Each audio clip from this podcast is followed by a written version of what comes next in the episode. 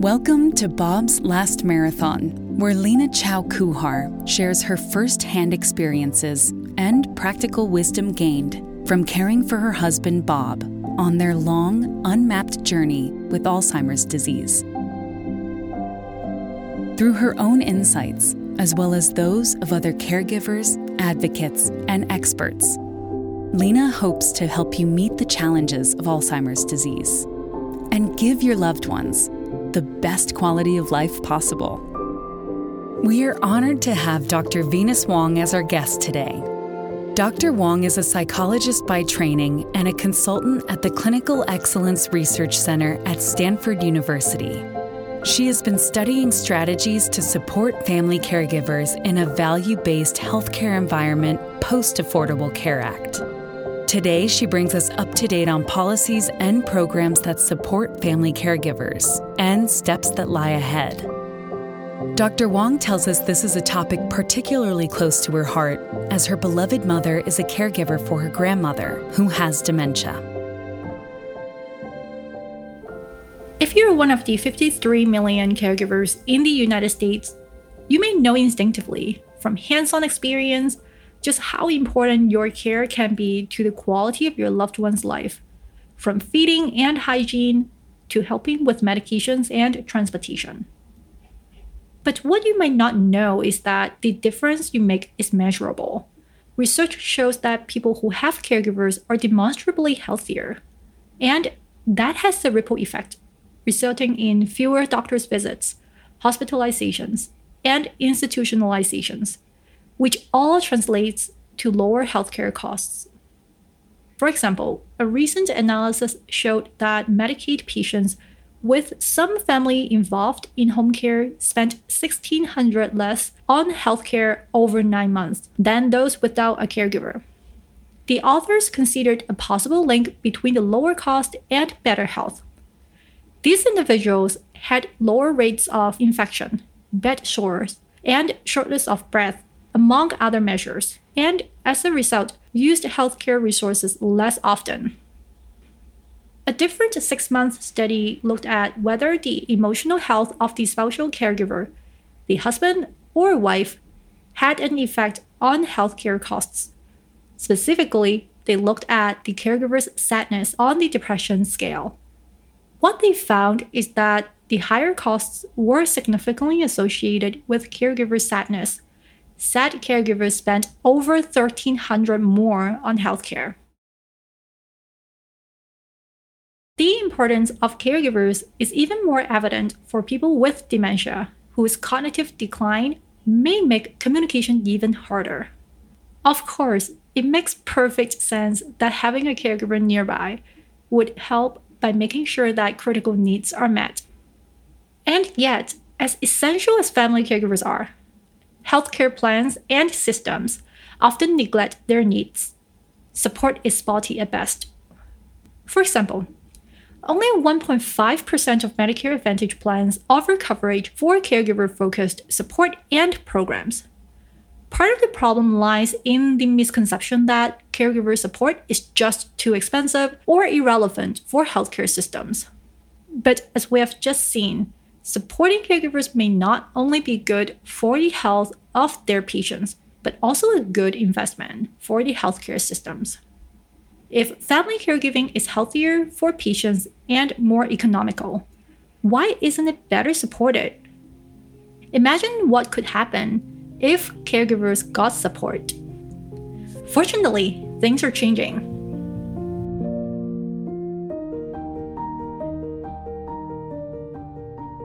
There are many ways that health plans and systems can support caregivers, and some do. They can make caregiver support groups part of their plans, giving enrollees the chance to share and learn important skills. They can acknowledge the central role of caregivers by making support part of the patient's health plan. They can use technology to make care easier.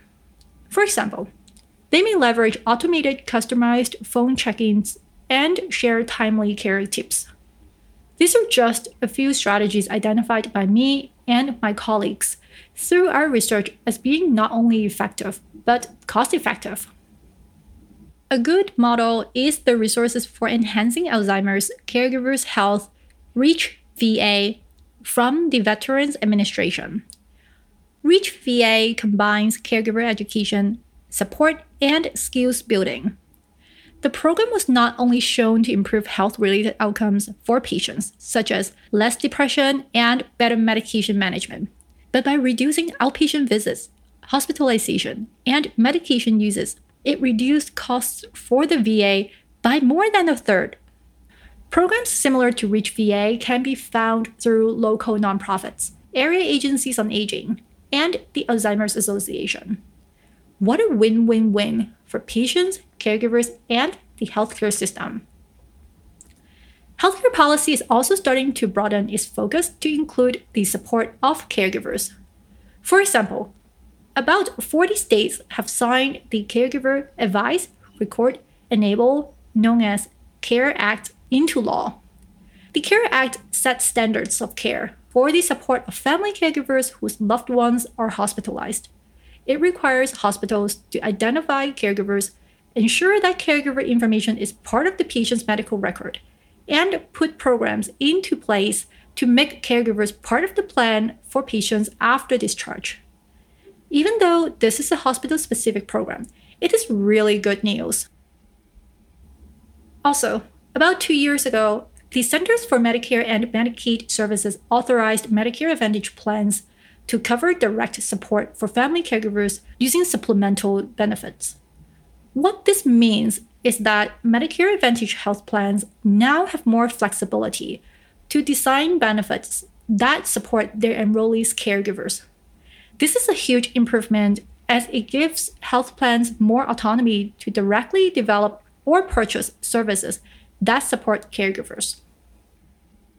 However, Medicare Advantage plans have been slow to integrate the policies. We still have more work to do to make these recent advances a reality. Our efforts need to extend beyond private and public health plans and even beyond state policy to make high quality support available to caregivers on a large scale basis. We need to build caregiver support into our healthcare infrastructure. It's very groundwork and that demands national attention.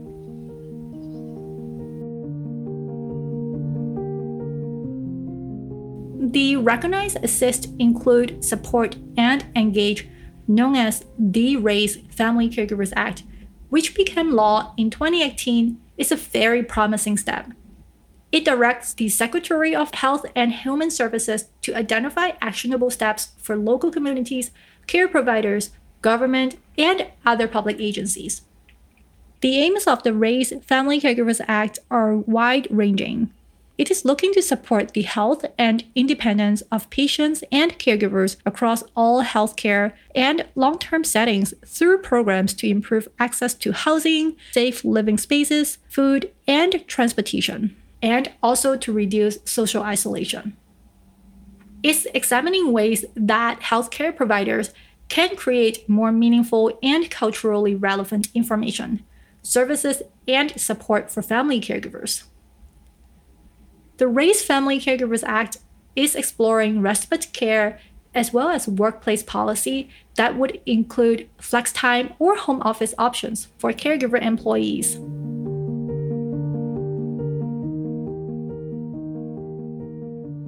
There's much left to do, but there is also help available to caregivers now contact your health plan and ask them about care options for you and your loved ones, such as support groups and respite care. If they do not have these offerings, simply asking may register as a gentle nudge that there is a need they should be considering. Your local area agency on aging, AAA, is also a good source and may also provide respite care along with other valuable support services. Free insurance counseling is sometimes available, or they may direct you to other agencies. If you want to take a more active role in effecting change, your AAA may be a great place to start. AAAs, along with other national advocacy agencies such as the Alzheimer's Association, often invite public participation on local or national levels. Follow their social media and voice your opinions. There's no quick fix for this complex societal issue, but I'm optimistic that there will be more organizational and policy improvements to better support caregivers. Thank you for listening to Bob's Last Marathon. Transcripts of today's show and other episodes and acknowledgments can be found at bobsmarathon.com. That's Bob's Marathon without an apostrophe. Send us a note with your comments. Like us on Facebook, Instagram, and Twitter. We wish you and your loved ones good health.